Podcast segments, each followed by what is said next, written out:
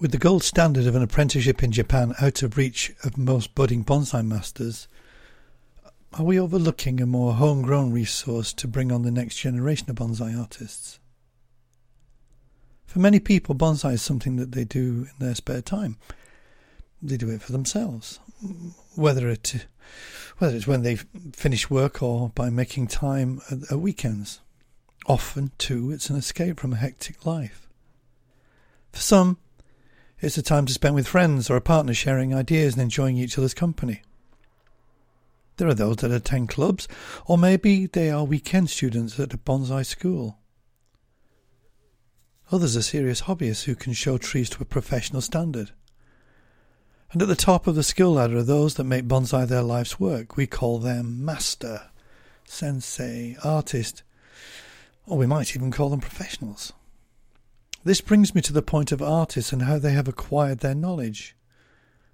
At a recent show in the UK, a senior member, I'll call him Henry, of a club that staged an event approached me. Henry's issue was that he'd struggled to find competent, knowledgeable speakers for their club meetings, professing that even some well known personalities were not up to scratch. Now, this is an exceptional club whose many hobbyists have created impressive and superbly presented bonsai, many of them from seed. These old boys have lived with their trees for many years, some for over 30 years. They understand the seasons, they recognize small changes in the nature of the species. They've weathered the storms of both literally and figuratively, and they've had their share of disappointments.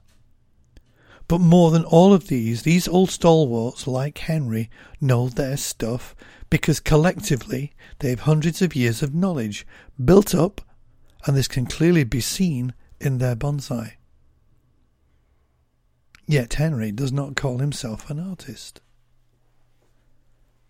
For aficionados such as Henry, bonsai is not just the art of creating beautiful trees. It's not about producing instant bonsai at demos and even less, it is about buying a tree to win a show. It is so much more than that.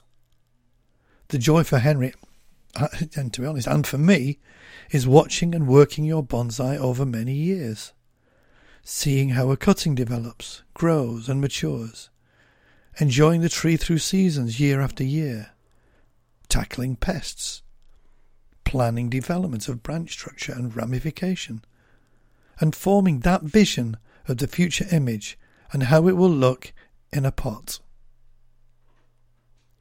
On presenting a tree at a recent club lecture in Scotland, one member described the hawthorn as an old friend, reflecting back to 1995 when he first saw the tree.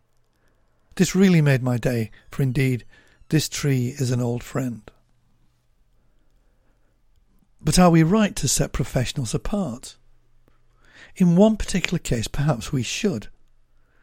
I remember many years ago hearing that the average length of a bonsai apprenticeship in Japan was six years, and I thought it was a ridiculous length of time to study the art of creating bonsai.